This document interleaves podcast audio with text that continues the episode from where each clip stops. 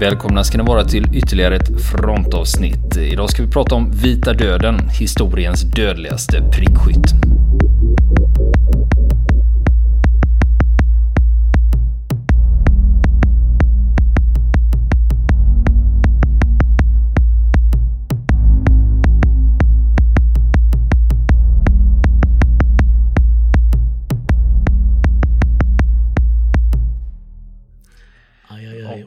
Inte American Sniper vi pratar om då? Nej, det, det är ju så här på Facebook. Jag är med på massa forum och eh, massa sidor där. Där det handlar om krig. Eh, Vi brukar ju säga militärhistoria, det låter ju trevligare. Men det är ju krig det handlar om.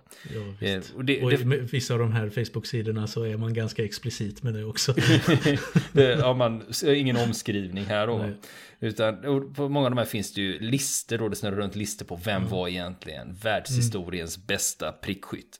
Och på de amerikanska listorna då är alltid Chris Kyle med. Du har ju sett filmen American Sniper, det var ju den du eh, nämnde här. Praktsågade. Ja. Och sen brukar det vara med några distansrekordhållare, det vill säga det är några britter och några kanadensare som är med liksom på de satt den längsta skottet då. Och så finns amerikanska marinkårens eh, Carlos Hathcock. Han är alltid med, han var, han var aktiv i Vietnamkriget då, och så, också legendarisk prickskytt. Men så har vi ju då finske Simo Heihä från vinterkriget. Och det var han som var vita döden. Just det. Och eh, nu är det också det här hur man använder sig av ord. För ord har olika betydelser då. Och det, på den goda sidan, det heter det prickskytt. Och fienden har krypskytt. Just det. De lömska. ja, de är lömska och kryper omkring en massa. Medan vi har prickskyttar minsann. Men det här ska man inte blanda ihop med skarpskytt. Det är sharpshooter. Det är, Ordet förekommer också i de här sammanhangen.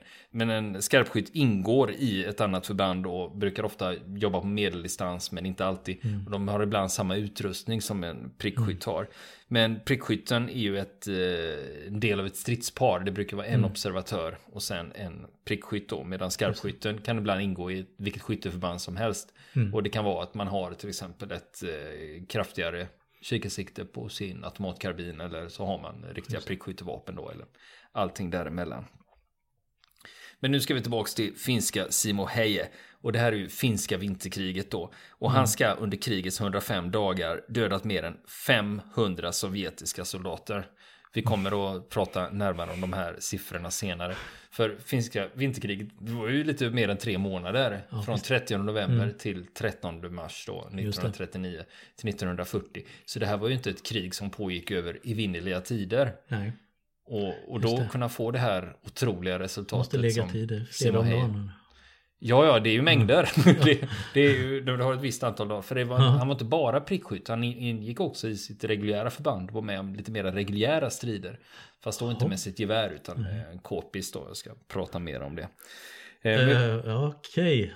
så att... eh, Han hade k-pist i vardags och var prickskytt emellanåt. också. Ja, så Ja. han eh, använde sig av bägge vapnen då. Ja. Beroende på vad, de skulle pyssla med. Men vi tar det från början då och så berättar vi historien då om Simon Ja. Heie. Eh, han var ursprungligen jordbrukarson från Rautajärvi och det är finska Karelen och det var nära ryska gränsen. Och han är född den 17 december 1905 men det cirkulerade uppgifter på att han skulle varit född 1906. Men det finska public service-bolaget Yle, de säger 17 december 1905 så då, då går vi då på att det gäller. Vi litar på public service så att deras uppgifter stämmer. Simo, han var näst yngst i en familj med åtta barn och han gick i folkskola i Mietile och sysslade mycket med jakt och fiske. Det är ju sånt man gör på landet, det gör Ja. man även idag. Så det är konstigt. Ja, och sen hjälpte han till hemma på gården såklart. Och redan som 17-åring då gick han med i skyddskåren och det är ungefär som eh, hemvärnet. Och det sägs att det var där han övade upp sina skyttekunskaper. Han nådde framgångar i tävlingar i Viborg. Eh, I deras sektor, liksom. Viborg-sektorn var han med i, i tävlingar då. Och det sägs att hans hus var överfyllt med skyttepriser. Fast jag har hört en annan variant att han hade ett eh, välförsett skytteskåp. Eller han hade ett skåp då med priser då. Så det är skillnad på om hela huset är fullt eller om det är precis. Om skåpet som är skåpet är fullt. fullt. Och det, det ska vi vara Kan vara med ett på här. att- skåp. Den här typen av legendar i prickskyttekretsar det cirkulerar mängder med historier. Mm. Och jag, jag kommer att nämna om de är verifierade eller inte, om det, om det är något som bara sägs. Precis. Det brukar Och- vara så att det blir mycket sådana historier. Ja. Många förbättrade historier. Ja, precis. Men en av hans släktingar som intervjuade i en tidning, eh, de berättade att han kunde träffa ett mål på 150 meter 16 gånger på en minut. Det är vad hans släktingar säger då. Det var någon brorsdöttrar som var intervjuade om honom i någon tidning. Och sen eh, 1925, då var det dags för värnplikt för Simo. Och han eh, tillbringade 15 månader i Raivola i andra cykelbataljonen och han muckade som korpral. Och efter det så fortsatte han i skyddsvärnet. Så det var cykelbataljon för honom där då. Men det här med prickskytteutbildningen då? Jo, den fick han nio år senare i Uttis. Och, så det var hans militära bakgrund då, skyddskåren och värnplikten. Men sen kom vi fram till vinterkriget och det var ju sista november 1939. Och det tillhör korpral Heje infanteriregementet JR34. Och på finska blir förkortningen JR34 och på svenska IR34. Och jag tror det är det här med att det har, den här finska förkortningen JR, det har gjort att flera olika källor har skrivit att han tillhörde jägarregementet 34. Så man har liksom bara JR, ja då är det jägarregementet. Men det är det alltså inte då, utan det är ett infanteriregemente. Och det var ju så här att eh, vissa förband under finska vinterkriget var ju svenskspråkiga, andra var ju finskspråkiga. Så det förekom ju bägge språken. Sen kommer vi till en intressant person i sammanhanget här. Och det är Simo Heijes befäl, reservlöjtnanten Arne Jotelainen. För han hade tjänstgjort i franska främlingslegionen. Och han hade ett smeknamn. Marockos skräck. Oj då. Och eh, han, jag har läst på om han, eh, Arne Jotelainen. Han borde man göra ett avsnitt om. För han var i Främlingslegionen 1930 och till 35 och stred i Atlasbergen mot kabyler och grejer. Då. Och han tog med sig gerillataktiken därifrån. För han hade ju sett hur kabylerna uppträdde mot främlingslegionärerna. Så han kunde tillämpa det på sitt eget kompani. Så de fick smeknamnet Marockanska kompaniet. Och han, Jutelainen, hade ett väldigt gott öga till Simo Hej och tyckte väldigt bra om honom. Tyckte han var väldigt, väldigt duktig. Och där, de stationeras först vid Loimola. Det är vid ryska gränsen, men de var ganska snart tvungna att retirera till ställningar vid Kollafloden. Och där lyckades de hålla ryssarna från att avancera. Och kolla, jag ska förklara lite var den ligger. Det är, du förstår du i Finska viken. Och sen innanför det har du en jättestor sjö som heter Ladoga. Europas största sötvattensjö. Och öster om Ladoga, där går Kolla-floden då.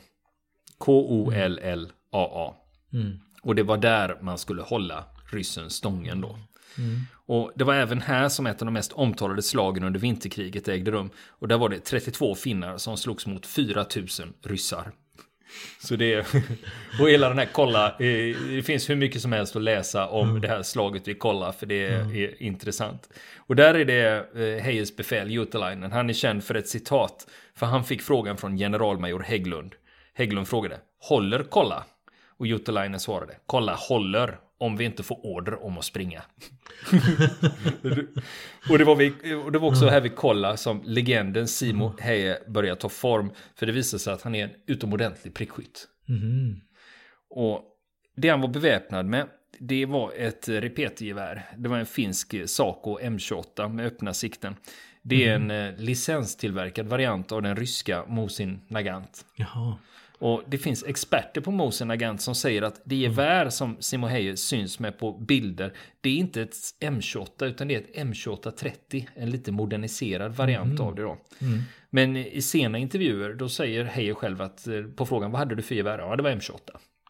Så, det. men, Han var inte så noga vilken Ja, det, modell vet- av det. det vet vi ju inte. M28. Då. Det är ju, om han säger M28 och experterna säger... Ja, M28 man, hade ju 30. även, Ja. man visste ju även serienumret på hans gevär. Så då kunde man ju kolla liksom vad det var det. tillverkat och sånt då.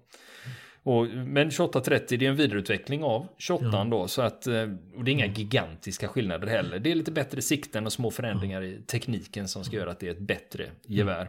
Det var ett rätt otympligt vill jag minnas mot sin agant. Ja, ja, det beror på vad du jämför med. eh, Den här typen av repeatgevär. Det är, Kalibern är 762 och det är fem skott i ett fast magasin. Ungefär som mm. Mauser då. Att du trycker i och så eh, laddar. Och i början hade finnarna inte möjlighet att själva tillverka piper av tillräckligt hög kvalitet. Så de fick köpa in av bland annat svenska Fagerstaverken.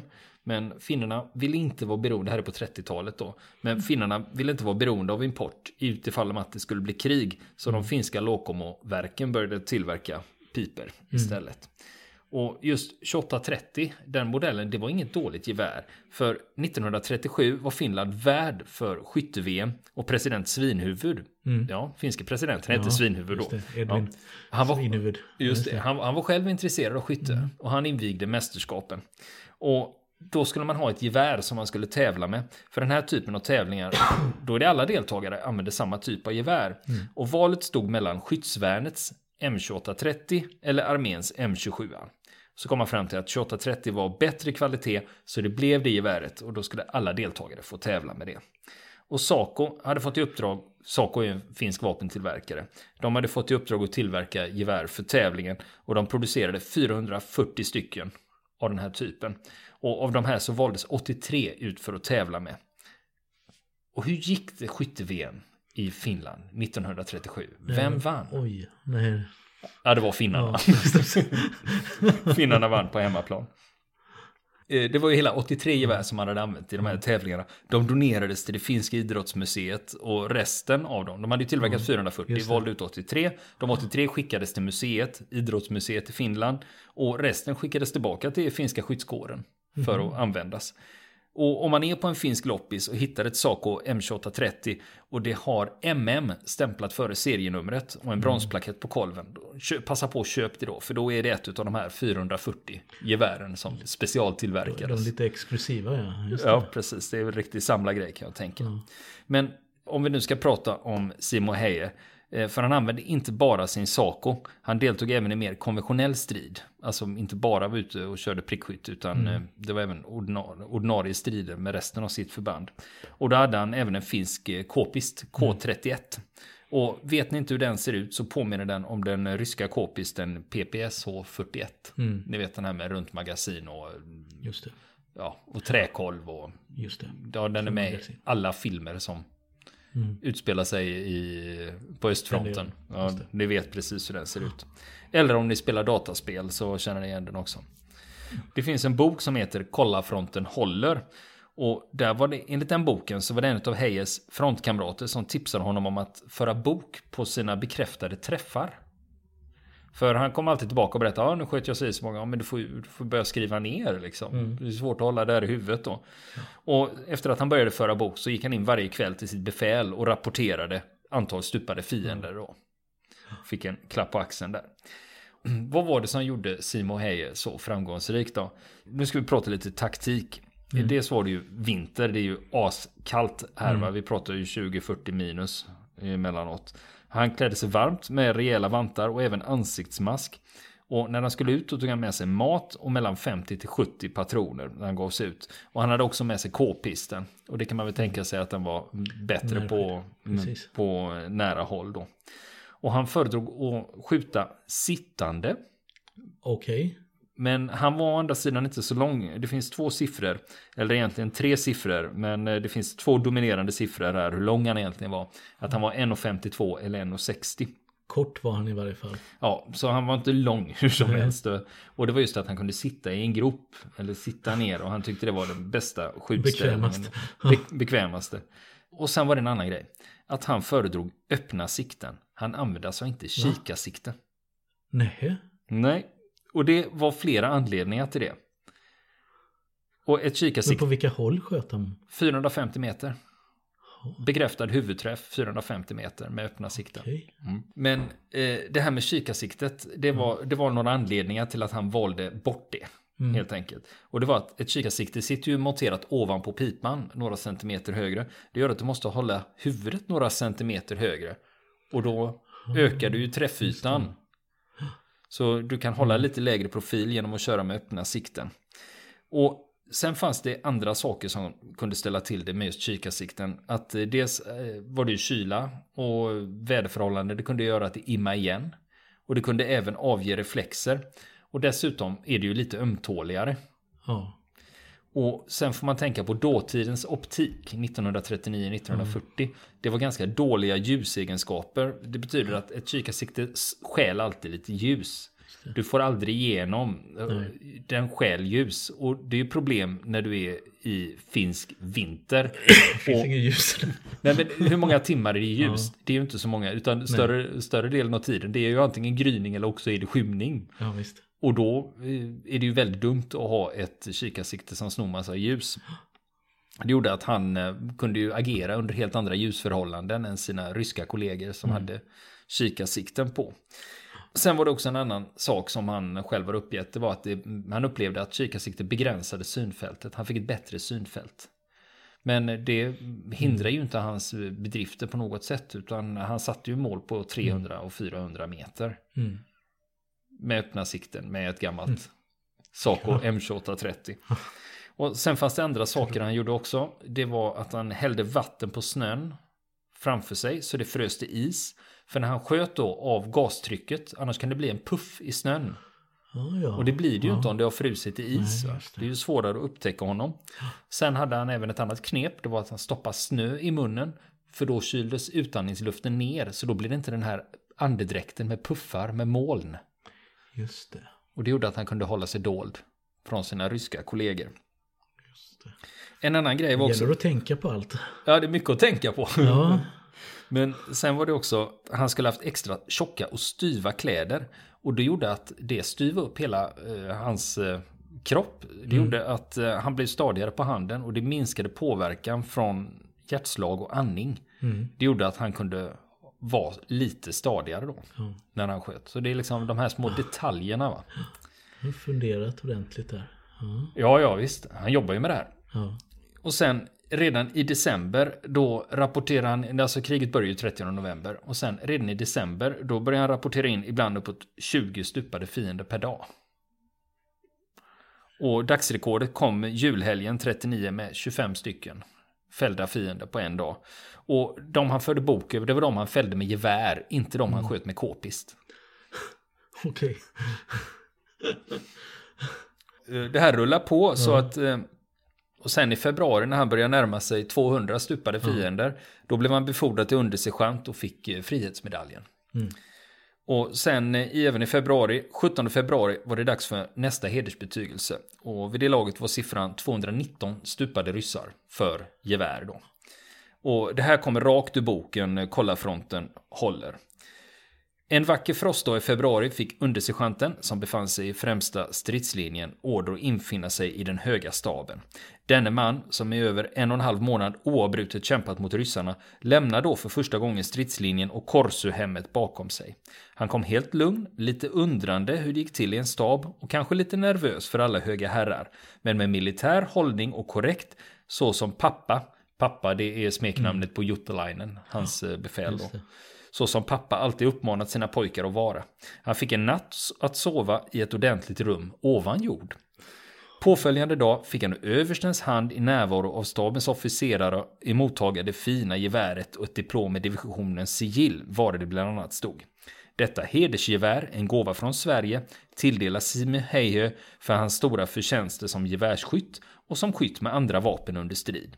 Det resultat han nått, 219 fiender endast med gevär och samma antal med kulsprutepistol, visar vad en målmedveten finsk man med skarp blick kan åstadkomma, som icke låter sig något bekomma och som aldrig darrar på handen. Detta hedersgevär är att betrakta som ett tecken för utomordentliga tjänster. Som arv från far till son ska det gå till ännu ofödda släkten och berätta om de stordåd som Simo Heie en gång utförde under det stora krig, i vilket Finlands manliga befolkning tappert och framgångsrikt kämpade för sitt lands frihet, för sitt folks framtid och för hela mänsklighetens ideella värden. Oj, vad vackert. Koll, Kollanjoki-fronten den 17 februari 1940 undertecknat divisionschef överste A. Svensson.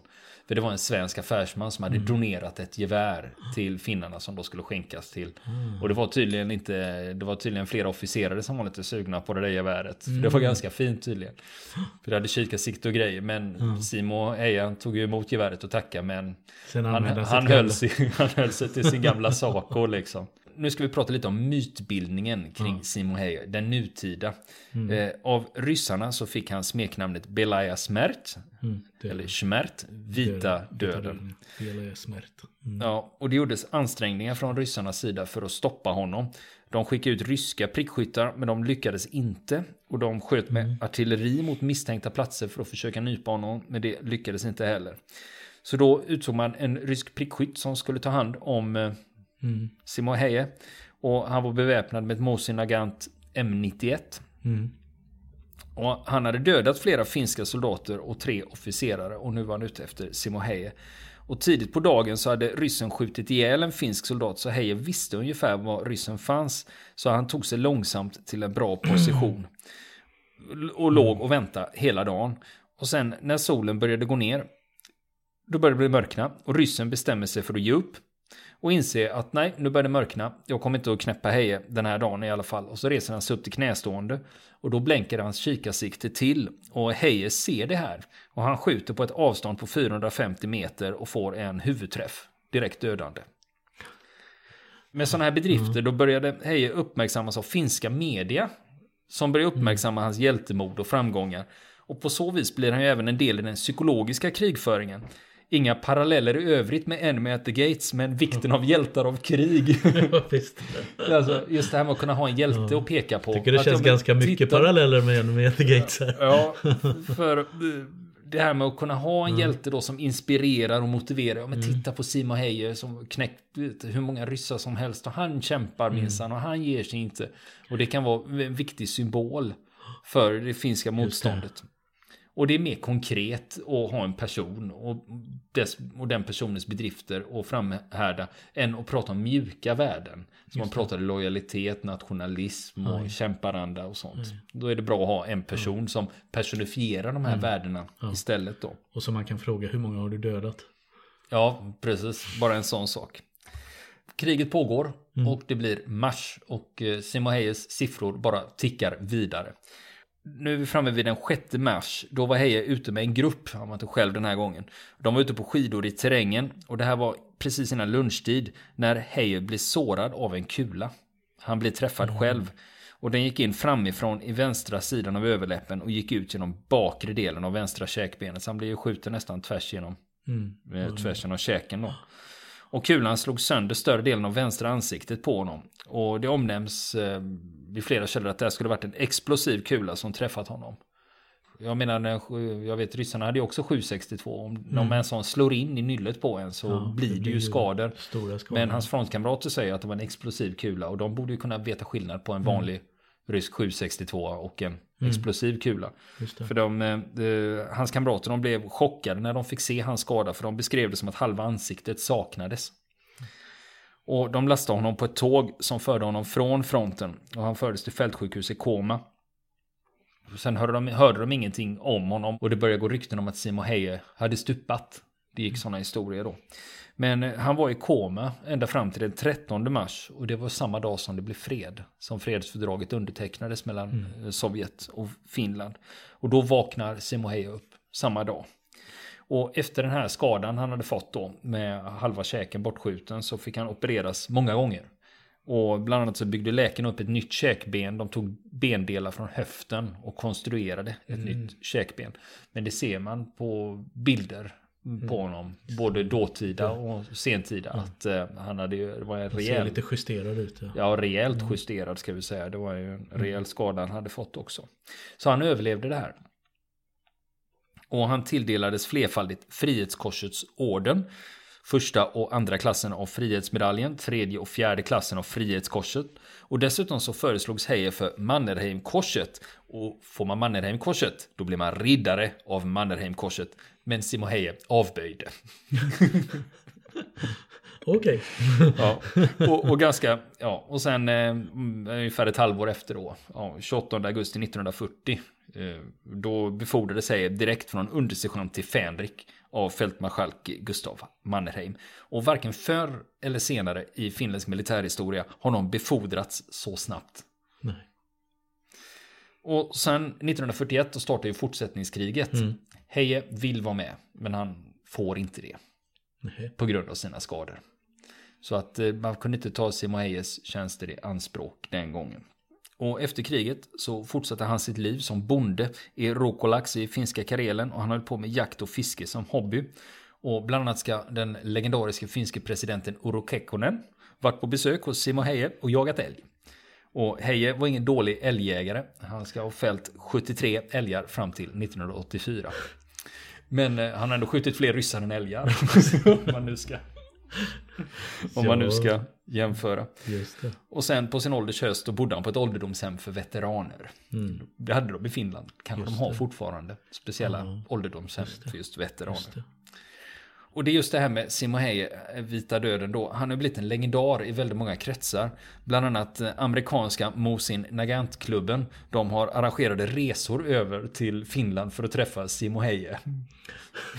Så att de var ganska utförliga, mm. utförligt på sin hemsida, amerikanska mm. Mosin Nagant-klubben, om sina besök då när de har varit mm. i Finland och får då träffa Simoheje på, ålderdoms, på ålderdomshemmet. Simon själv, han pratar ju inte sådär överdrivet mm. mycket om sina bedrifter. Men han hade fått frågan vad det var som gjorde honom som en så bra skytt. Han svarade träning. Okej. Ja, okej. Ämnet avslutat nu eller? Precis. Ja. ja tack för detta men, utförliga sen, svar. Ja, men sen fick han en lite mer komplex fråga. Det var på frågan, hur ser du på din egen insats under vinterkriget?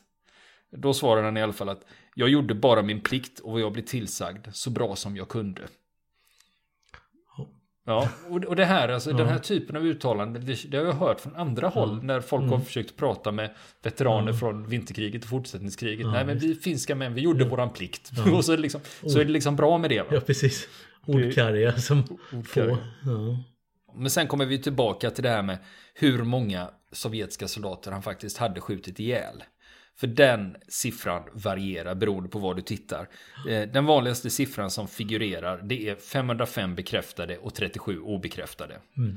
Och sen har jag sett siffror som går från 200 ända upp till 800. Mm. Beroende på hur man då räknar. Att, eh, men det säger mm. att jo, men han räknar ju bara sina träffar med gevär. Han räknar mm. ju inte dem med k-pist. Så 500 plus kanske 200, då är vi uppe på 700. Och sådana här siffror. Men om man tittar på uppslagsverket Finland. Mm. Eh, finns det uppslagsverk då. Där Simoheje finns med. De anger över 500 fiender. Mm. Och även finska public service-kanalen Yle. De anger också siffran. De skriver ingen specifik siffra utan de skriver bara över 500. Mm. Och vad händer sen då?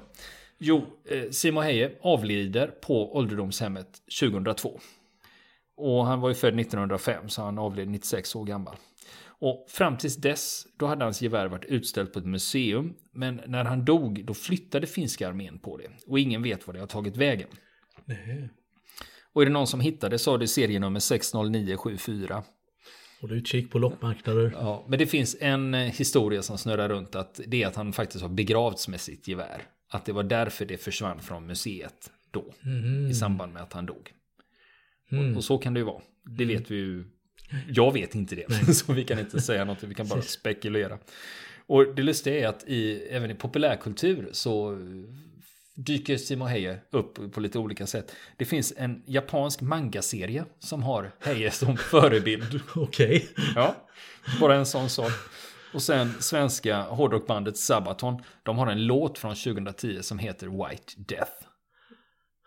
Ja, som har med det att göra. Och sen, och det är också om man googlar lite på Sima Heye och mm. läser lite så dyker det upp att det finns ett filmmanus som är skrivet av en finne som kanske ska bli film. Men det verkar som produktionen har stött på problem med rättigheter kring manus och sådana saker och de har inte kommit igång. Men mm. hur som helst så är det ju en bra story. Ja, det är det. I alla fall. Och det är också något man kan säga så fort folk börjar snacka om sådana här filmer som American Sniper och sånt. Liksom, då säger man bara, mm. ja, Simo Heje. Ja, visst. vi ska avsluta med den stora frågan. Vem hade vunnit mellan Simo Heie och Hiro Onoda?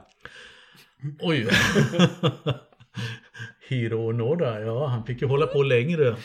Ja, en, en, för jag menar Simo Heie var ju inte ens aktiv 100, 100 eh, dagar. Nej. Eller ganska exakt 100 dagar. Precis. Precis. Ni kommer ihåg avsnittet om Hiro Onoda, den eh, japanska soldaten som vägrade fatta att andra världskriget var slut och fortsatte strida fram till 1974. Ja. För ibland så brukar han räknas som världshistoriens hårdaste soldat. För att han aldrig Ja, gav upp.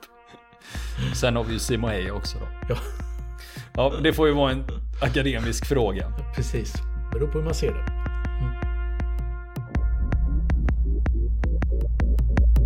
Vill ni komma i kontakt med oss så kan ni göra det via vår Facebook-sida som heter Fronten. Det är inga problem för er att leta er fram där. Eller också så mejlar ni på vår mejladress och det är frontenpodcast@gmail.com.